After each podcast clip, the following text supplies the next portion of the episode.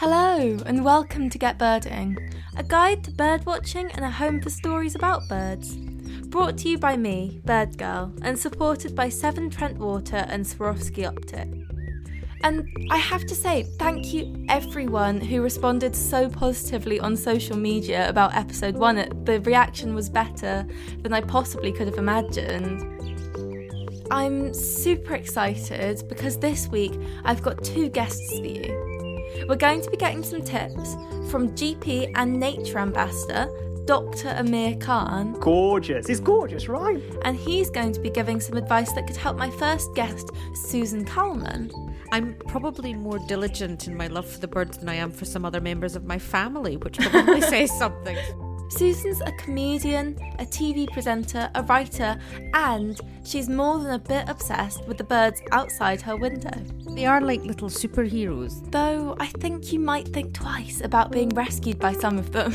They always look a little bit fluffy, like they've just come in from a long night out partying. Whether they're heroes or hungover, Susan is working hard to tempt as many birds as she can into her garden. It's never a dull moment. It's like watching a television channel in my garden and it's real.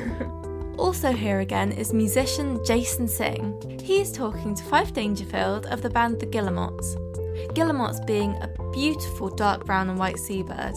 Fyfe will be telling Jason all about how birds influence his music. It's lovely the way you talk about birdsong as music. It's just a great natural orchestra, isn't it? But first, I want you to come on a walk with me. In each episode of the podcast, I'm going to be recording a diary about what I'm seeing and hearing. I've never been great at writing a diary, so I have no idea how this is going to turn out, but here we go. The last few days, it's really felt like spring is finally starting to happen. The snowdrops are out, I can see the start of the daffodils. But in terms of bird news, the biggest thing has been that the birds have already started to pair up, which is crazy to me. I'd never really noticed how early it started, which I guess kind of reminds me why it's National Nest Box Week, because, you know, the birds are already on the hunt. I saw a pair of jackdaws inspecting a chimney in the village earlier today while we were on our walk, and I think that's a sure sign that they're going to be trying to build their nest there and possibly falling down at some point.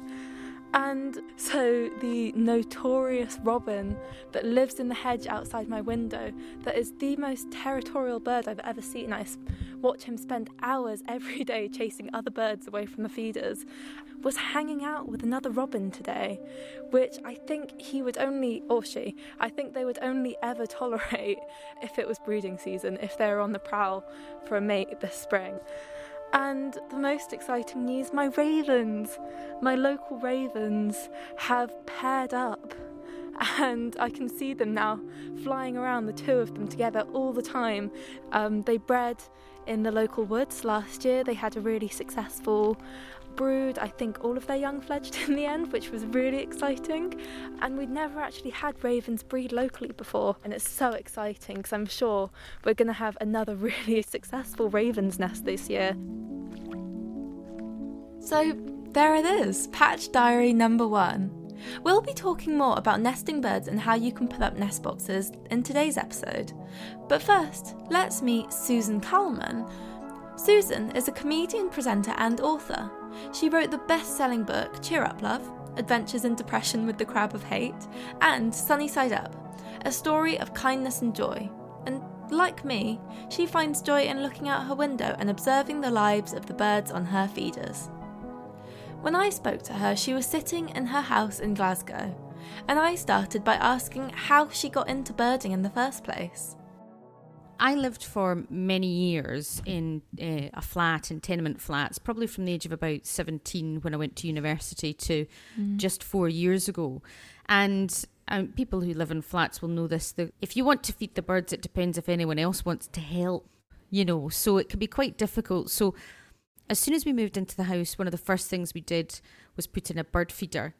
And it coincided really with me. I did a Radio 4 show with a writer and comedian called Emma Kennedy, who's a very enthusiastic birder. And she really just kind of ignited a bit of a passion in me. It, it was just a coincidence of moving into a house and actually having places we could put feeders. And we just then experimented really with different types of feed and feeders and the position of the feeders to see what we could get in the garden. So it took a wee while, but it was it was great fun trying to get different birds into the garden. So, you and your wife both birdwatch. You're both really into it, but was she as enthusiastic as you, or did you sort of have to coax her into it? No, I mean it, it. It was. She's obsessed. She's far more obsessed than I am. Really, genuinely. She is in charge of filling the feeders and cleaning the feeders, and she loves them. She loves those birds. Like pa- like passionately loves those birds. and we've always wanted to have a house with a garden for these reasons and it was just perfect that we happened to have one that the, the birds wanted to come into so i didn't need to do any coaxing I sometimes have to tell her to stop feeding the birds and pay attention to me because if she had her way, she would just be sitting watching the birds all day. It's honestly, it's one of the greatest hobbies we've ever developed together. It's not in any way hyperbole to say loving these birds has has changed the way I see everything. I'm probably more diligent in my love for the birds than I am for some other members of my family, which probably says something. So it has absolutely changed, I think, the way I see a lot of things. And I'm very, very grateful. So, why was it birds in particular? I think there's a certain amount of practicality, but it's also the variety. You know, that I don't know how many different species of birds come into my garden every day, but it's never a dull moment. And Susan, what food have you got out in your garden at the moment to attract all the birds in? I need to take my glasses off now because they're reading glasses. so we've got um, sunflower hearts in one, Niger seeds in another. We've got some fat balls. We've got some peanuts. We've got a tray of water. We've got another tray that we put just some seed in, and we've got some desperately unsuccessful flutter butter which we bought, and nobody has touched it. So that's on. We've got a bird feeder at the back, and then we've got another one at the front with similar kind of feeding it. And at the moment, they're really loving the sunflower hearts. That, that's what they're going crazy for, and the fat balls. I know what you mean about the sunflower hearts because we put out so many. Like, literally every couple of days, we're refilling those feeders. Like, these birds are eating us out of house and home. Yes, my wife arrived home yesterday. I was on a phone call with literally four bags for life. And I was like, What have you been doing? And it was all bird food. and she'd gone and stocked up. And so, I mean, it's worth it, but I think if you're going to really try and look after the birds in the garden, you do want to keep that feeder full so they know they can come back to it. So we always try, especially, it's pretty cold just now, to make sure that they know there's always food in the garden for them. I definitely know what you mean because, like, I live near a really nice patch of woodland, and we get a lot of birds coming down the hill to our garden every winter, and it's it's it's the same kind of thing where we want to create a, a haven almost for birds to come and just gorge themselves in the winter.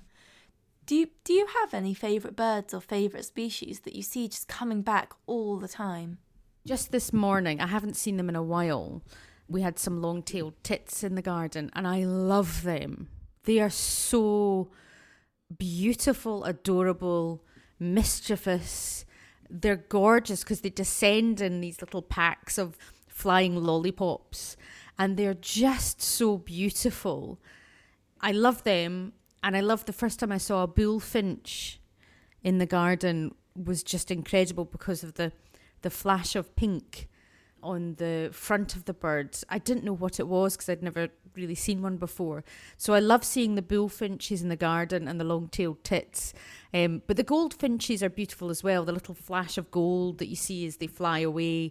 I recently found out that a flock of goldfinch is called a charm of goldfinch. I just thought that it suited them perfectly because they're so pretty and they're so sweet.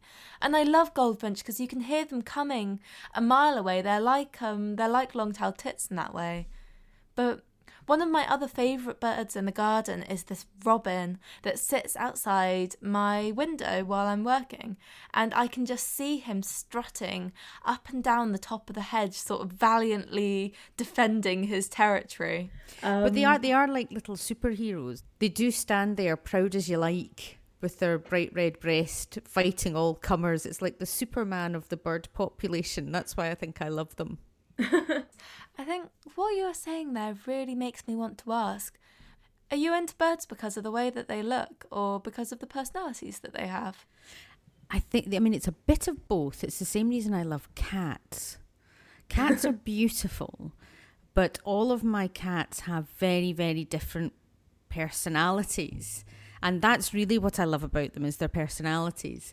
And I like watching the birds. As a as a stand-up comedian, I spend a lot of time looking at people and mm. wondering what their lives are, making up backstories for them. And it's the same with the birds. So we've got a fieldfare in the garden that's quite solitary and chases all the other birds away.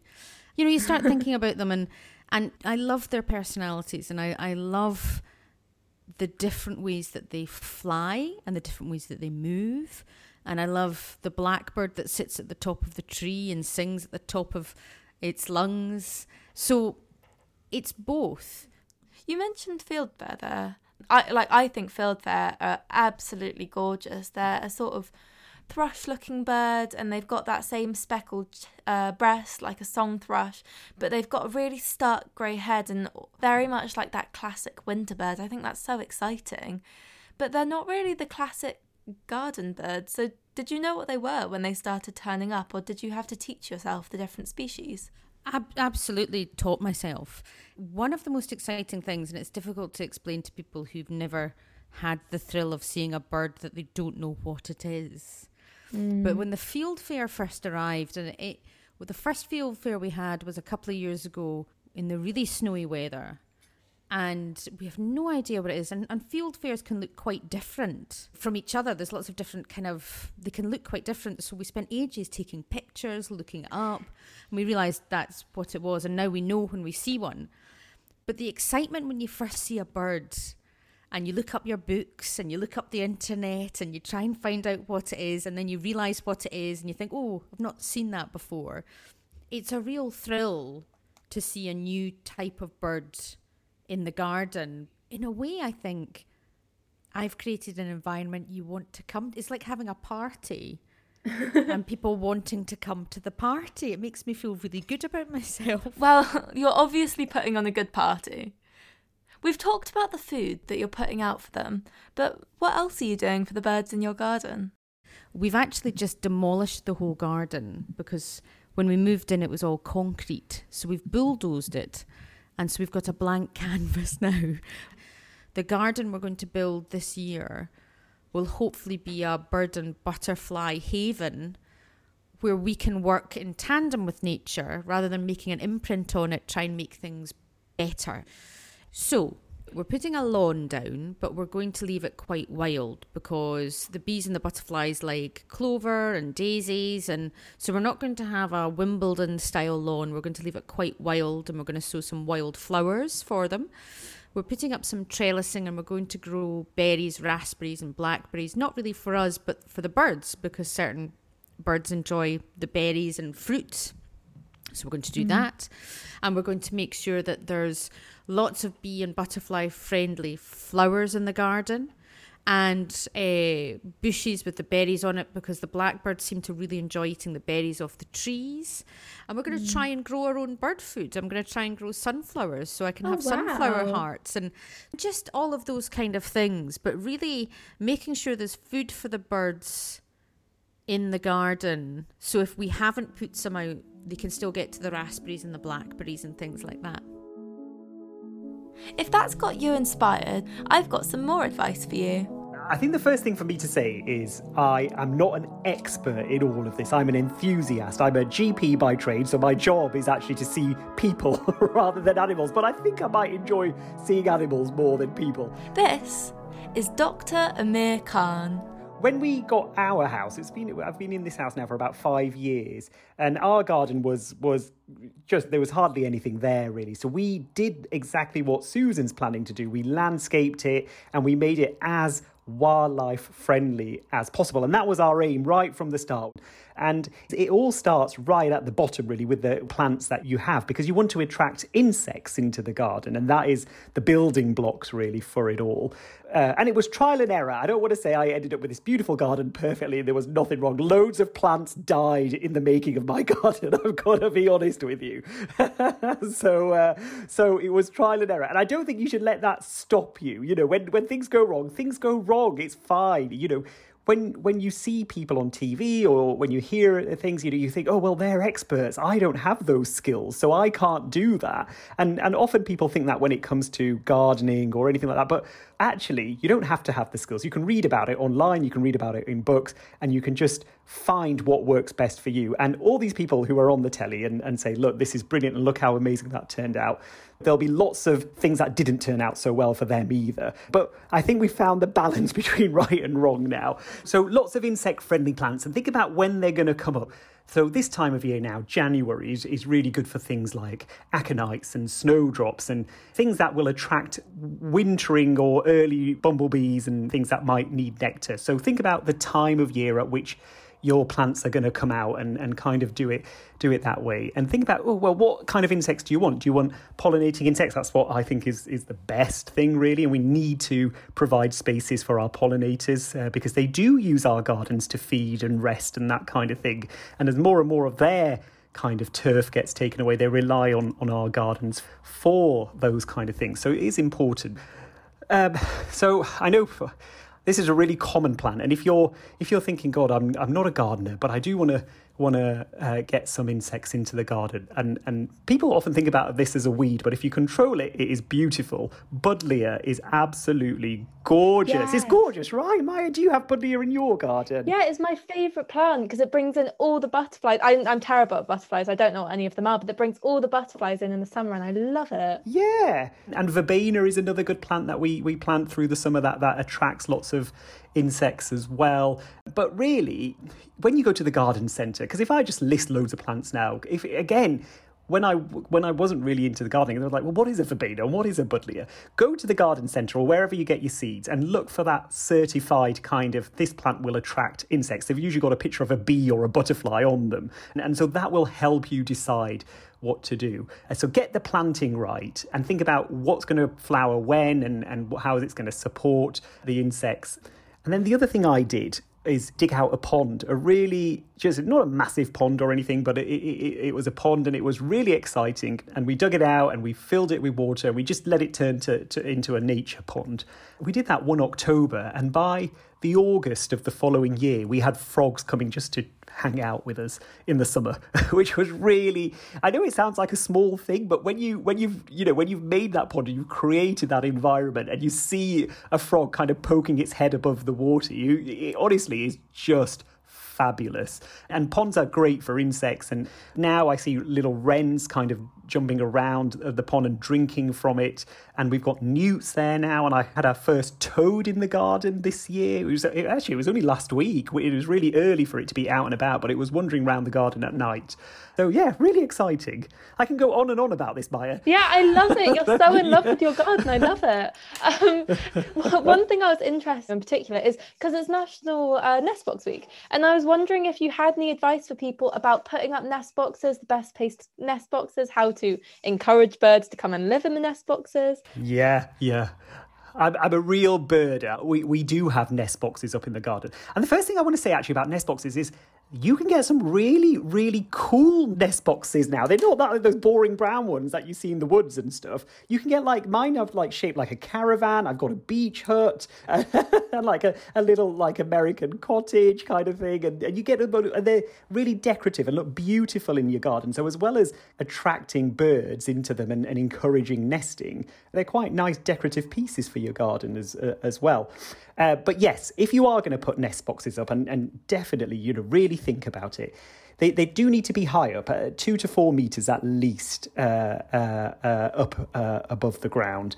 and in terms of the direction to put them in, north, east, between north and east is, is best because what you want to avoid is direct sunlight, rain, wind, kind of all those harsh weather conditions. Because when birds start nesting around February, March time, the weather is so unpredictable and we want to be able to protect them. So yes, I would I would do that. If if you've got a good source of food and water close by, that will really encourage birds to come. And and when you kind of see birds coming into your nest box at this time of year, I mean, we've had a few inquiries in our nest boxes. Our blue tits are kind of looking at them and thinking, hmm, yeah, maybe that, that might be look, might look good. One of them went in and came straight back out, so I think that was a a, a no. I feel a bit like a real estate agent. We've got five nest boxes across the garden. I'm trying to say, look, it's a beautiful neighbourhood. You should really come here. There's plenty of food, loads of water. No one will disturb you. It's a you know, uh, uh, uh, but yeah, they'll make up their own minds. I think in time. Last year, actually, and I was going a bit on a tangent. Last year, we have a drive and uh, we have a an electric gate at the end of the drive. So our post box is on the outside of that electric gate. And I'm I'm I'm really lazy. I hardly ever check the post. And I'd left it a couple of weeks and I went to get the post and there was a great tit nesting in our post box. Oh, and it wow. had it had six eggs. Yes, I'll send you the photos. It had six eggs. So I, I kind of like opened up kind of half asleep, going, Oh, go get the post. And then this great tit hissed at me. because they obviously didn't know what I was doing. And it did something incredible. It kind of fanned out its tail feathers over the eggs and hissed. And I took a quick photo and then left it. And then I put a note on the postbox saying, don't post any more mail in here. And all my mail went to my neighbours, actually, who are much better at getting my mail than I am. So it was a win win for everyone. so, you know, these uh, the, the, it, it'll be incredible. You, you, if you put nest boxes up, you may not get something this year or the next year. But once they get used to something and they get used to kind of it's safe and it's, you know, it's quiet and, and, and that kind of thing, then they will eventually find it. But you do have to kind of, like I say, you, you're a bit like a real estate agent. You've got to sell it to them, put food out for them, put water out for them, show them that this is a beautiful neighborhood to live in. I love what you were saying because that was making me think about why, like, the nest box that we get birds in every year does. And I realized it's like the perfect prime real estate for blue tits looking for a nest box because it's like it's north facing, it's right next to the feeders, it's in a bunch of ivy because it's very overgrown and we haven't dealt with the ivy. Um, it's brilliant. Yeah, absolutely. I think like it's really funny what you're saying, just because I feel like birds are so like simultaneously fussy and not fussy about where Hmm. they put their um where they put their nest. Because like you say, they want all the really nice stuff basically going on, but at the same time, they will pretty much stick a nest anywhere. Um, like there's all the stories about birds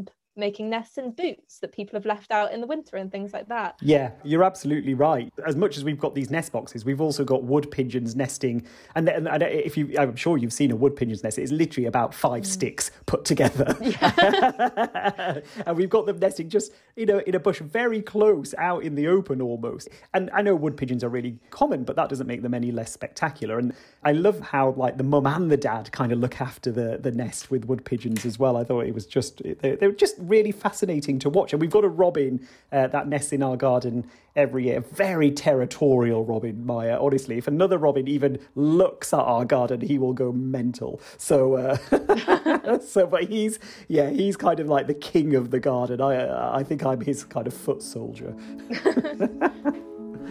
A big thanks to Dr. Amir Khan for those tips and that incredible story of the great tits nesting in his post box.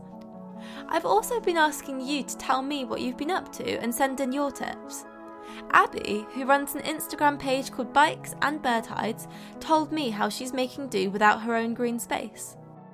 Living in a block of flats means I don't technically have my own garden. In the shared common space outside, there is an established badly pruned elder tree that I've commandeered for bird feeders.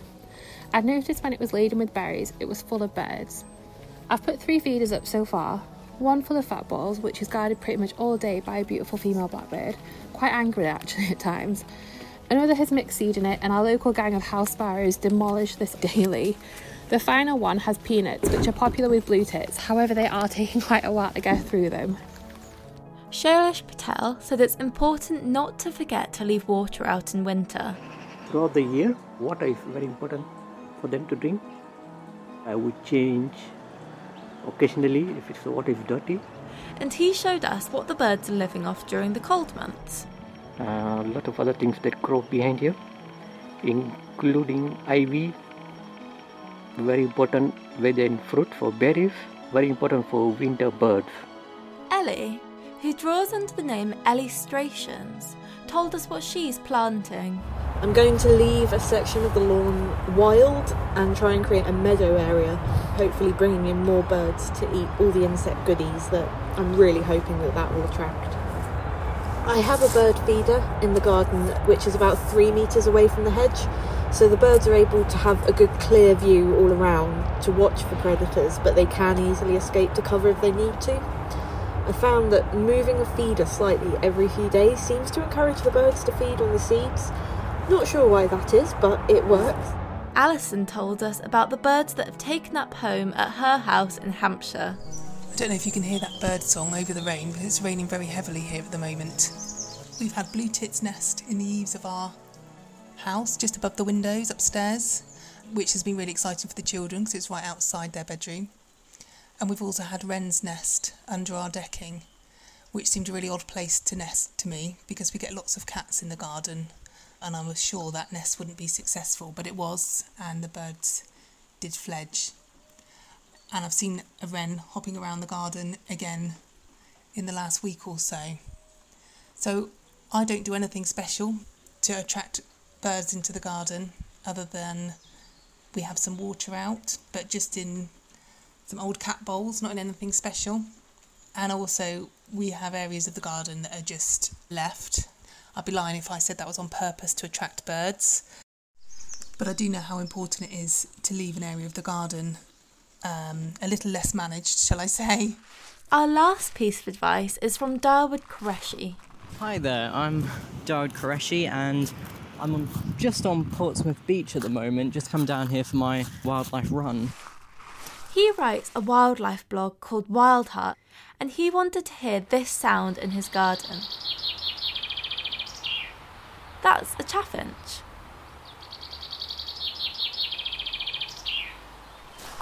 So chaffinches are beautiful little birds, a beautiful colour, tiny little things, and they have the most wonderful call.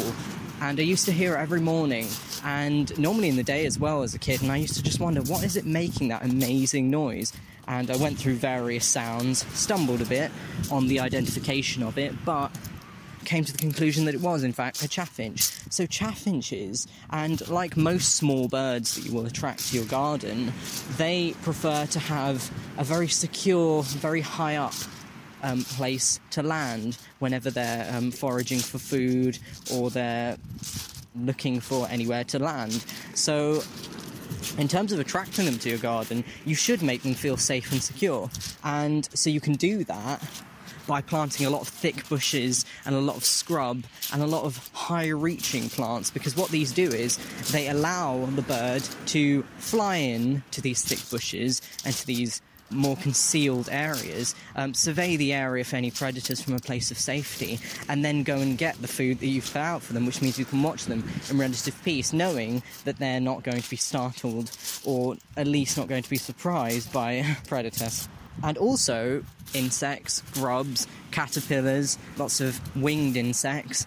These are prime food for the birds, and even without putting out your own food, these birds will come straight to the garden if they know there's environments where there will be uh, lots of food for them. So these thick bushes and these high-reaching plants are very good places for lots of insects to rest and therefore for the birds to um, be attracted to. That's about all for me, I think. Goodbye.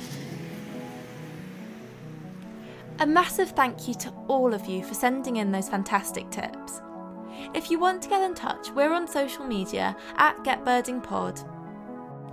Dawood was talking about garden predators, and one of the biggest predators of garden birds is cats. So you might think that being a cat lover and being a bird person don't go hand in hand, but Susan Calman wants people to think again. We've got five cats. They're all indoor cats, I have to say, before anyone gets upset about the cats. The cats um, all have health problems, so they're all indoor cats. People seem to think it's a exclusive thing that you either like birds or you like cats.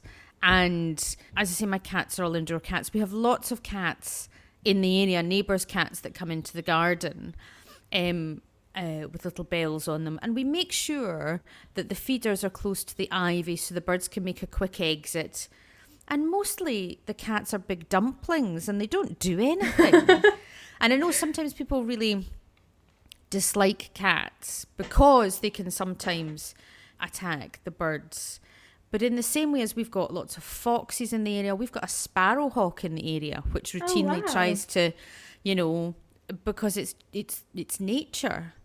And all I know is that my cats will not harm a bird because they sit quite happily underneath radiators all the time. And I saw on your social media that the cats are actually helping the birds with their fur. Yeah, so we did a bit of research because we've got five cats and there's a lot of hair. And uh, we'd read that as long as the hair isn't treated with anything, so there's no flea treatments, there's no shampoos, there's nothing, you know, chemical. If you collect it and put it out for the birds, they'll use it in the nests. So we collect the hair all through the autumn and the spring and put it out when it's nesting time. Hmm. And the birds collect it and use it in their nests. Oh wow! And it's a beautiful thing to think that the birds in the area have nests lined with our cat's hair. Um, and as I say, you need to look up and check if you can use your pet here because if you use certain chemicals on your pets, you can't use it. But our cats have there's nothing, and the birds I've seen the blackbirds fly off with big clumps of my cat Olivia's hair into their nests. and again, it's just a way of trying to help them and and just being part of the cycle of nature around um, of putting things out for them. So we always try in nesting time as well to make sure that we're putting things out that could help them build their their nests. Um, and I just love I love the idea that there's little baby birds, you know, um, being born and snuggling into my cat here. It makes me happy that perhaps the cats aren't being seen in such a bad light for once. Um, in each episode, we ask a guest to pick a bird that they love as our bird to watch, as the bird that people listening should be looking out for. So I was wondering your, what your bird to watch would be. I do. I think I would choose the bullfinch. I really do, because it is stunning, and usually seen certainly in my garden with um, his partner, Mister and Mrs. Bullfinch, as I call them. usually the two of them are together, and I, I, I honestly the color, the colors that nature produces, is just extraordinary you know? And never mind your 4k high definition television that the most vivid flashes of color can be seen from from the birds that could come into your garden. And i just think that bullfinch the first time i saw it i didn't think i'd ever seen that kind of color in nature before and it's just it's a brightness and a joy that every time they visit the garden, I feel privileged that they've come back into the garden again. So, uh, having a look at bullfinches, and if you've not seen one before, if you look it up on the internet, I defy you not to think it's a beautiful, beautiful bird when you see it because it really is gorgeous. So, bullfinches all the way, I think. Okay, slightly sillier question, but I was wondering also, like, if you're a bird, what bird would you pick to be? I don't think there's any question. I think long-tailed tit. I'm I'm quite small, and they always look a little bit in a, in a really fluffy, like they've just got out of bed. They look kind of mm-hmm. like they've just come in from a long night out partying. The long-tailed tits. they look like they'd be good, good people to know on a night out. And I think I would be a long-tailed tit because they just they just seem like such a lot of fun. Um, so I definitely think that's what I would be. Mm, I love long-tailed tits actually because I do um, bird ringing, which means that I'm able to handle the like garden birds and stuff basically. Oh, wow. And one of my yeah, it's and one of my favorite birds to handle is a long-tailed tit just because like they're they're so small anyway. It's ridiculous. Their tail's like three times the length of their body. Yeah. But um when you hold them, they're even smaller. They're so fluffy. They're absolutely tiny, um, and they have so much character as well. Like they they always try and act like they're up for a bit of a fight, but they're too small to really do any damage. Yeah, Um, see, so that's that- why that's why I'd be a long-tailed tit. That's exactly why I'd be a long-tailed tit because people Yeah. think I'd be up for a fight, but actually I'm adorable. So that's exactly why I'd be a long-tailed tit. A massive thanks to Susan. I loved speaking with her today, and I'm definitely going to be following her on social media to see how her garden develops. Now, we're going to finish today with Jason Singh, the musician and nature beatboxer who you heard from last time. Today, he's talking to Fyfe Dangerfield, who founded the band The Guillemots. Fyfe's now released a new EP called The Birdwatcher, and he told Jason how birds and birdsong are part of his creative landscape. Reports have been coming in that the musician Fyfe Dangerfield, apparently lost in some internal wilderness for the last six years, has finally resurfaced into public view. There's a new channel. Channels may change. And on it a series of broadcasts called Birdwatcher. A source of ours asked Dangerfield how it felt to actually finish something. Finish? He replied. Nothing's ever finished. It can only ever be ready. So there it is. A man returns, though a man was never really away. People need to breathe, and people need to play. And channels? Channels may change. Thanks for doing this. It's a pleasure. I mean, the thing is, for me, like, it's such a beautiful piece of work that you know the, the Birdwatch EP that I don't want to say anything really. I just want you to tell me about this this beautiful piece of work. Thank you. It's a selection of tracks from. I did this series called Birdwatcher. I basically started broadcasting them week by week, and every week I was like frantically trying to kind of get every track to sound as good as it could by the time it was meant to be broadcast. You're back on the box again. And it's an interesting way of working that because when you're really up against it, you end up making decisions that you'd never make if you're just playing around in the studio. Something you've forgotten to say. And those snakes and ladders in their suit. Not gonna let you through. You're old what's new. You open your mouth. And you're amazed at all the truths that saunter around. You've been finding letters in your soup and saying you're a writer. And why did you call it the Birdwatcher? What's what's Where does that come from? Just I've just been into it since I was a kid. My my folks, uh, I, it was a program about the Farne Islands when I was about five years old, and the school holidays was on. You know, and they do. It was like a week, a bit like Spring Watch, I guess, but back in the eighties, it was like a something where there was like throughout the week there was loads of live footage from, from the Farne Islands. And I think it was one of those things that Mum was watching it, and I just walked in and was like, "Oh, what's this?" It's my five-year-old voice. Um, and and mum and dad had a sort of a, a bit of a a bit of an interest anyway, but that I then became interested in bird watching. So kind of started becoming what we did uh, as a family at the weekends. We'd sort of go to like I grew up around Birmingham Way, and there was various reserves around there that were good. So that's how it started, really. so when you're hearing sort of like a field recording or if you're out listening to birds, how do they kind Mm. of come to you? I just really, for as long as I can remember, like sound is music. You know, like I love that. So with birds, you know, it's just it's it's amazing. You know, like the sounds they make, and sometimes you want to directly use a bird song. I mean, I've got various samples where I've sort of like recorded a bird on my phone and like pitch shifted it, and, you know, so you, you get it to the point where you're hearing it as a melodic sequence and, and all that. I think on Woe Life at the end you hear like oyster catchers and redshanks and things. Also, just stuff like if I'm recording with the window open and you know, there'd quite often be birds singing outside. I remember I crashed out at the studio overnight and I was just sort of on the sofa and about five in the morning this wren was just singing so loudly really near the studio window, and so I just sort of stuck the mic out the window and just recorded about 20 minutes of it.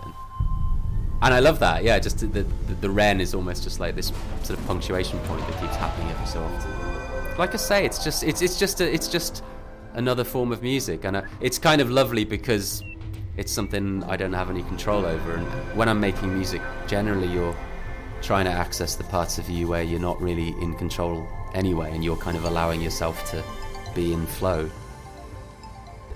It's just a great natural orchestra, isn't it? The rhythms in it.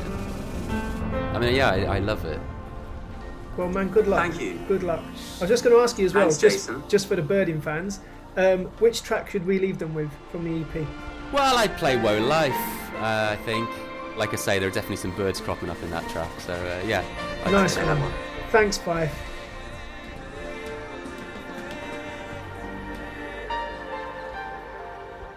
Thank you for listening. Please subscribe to the podcast and give us a review. We really want to hear from you about the birds you've been seeing. And for the next episode, we're looking for your stories on how birds are bringing communities together. We would love to hear from you. We're on Twitter, Instagram, and Facebook at GetBirdingPod, and you'll find me on social media at BirdGirlUK. I'm Mya Rose Craig, also known as Birdgirl, and this is a Peanut and Crumb production with Severn Trent Water and Swarovski Optic. See you next time.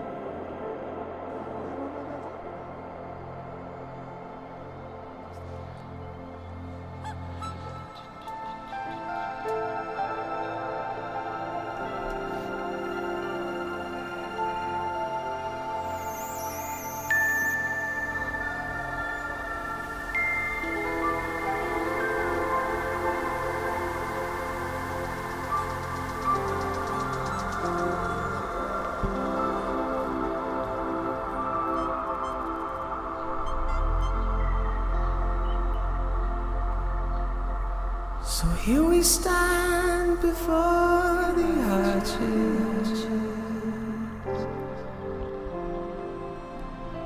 Voltage in the fragments of our bones. Close your eyes, you just got started. Feel this eureka, find It's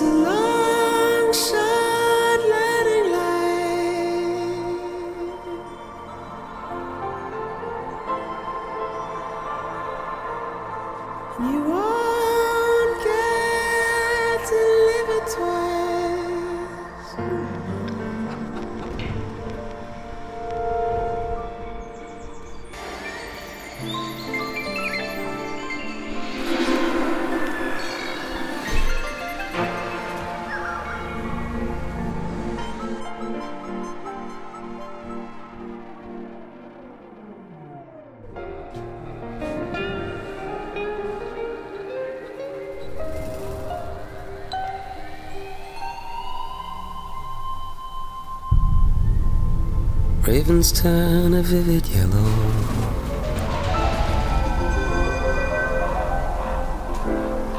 Mangoes gone an awful tarry black.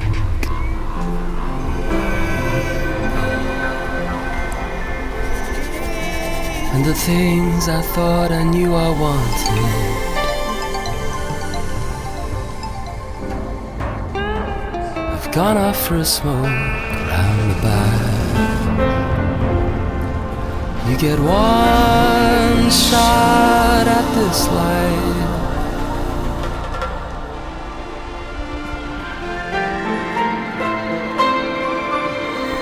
Throw your weight behind tide. Ooh. And I never wanna die, but I will. Never wanna die, but I will. So here we are, a family. And I can feel love surrounding me. Us. So I ask the ocean, are we free? simply reply, No guarantee.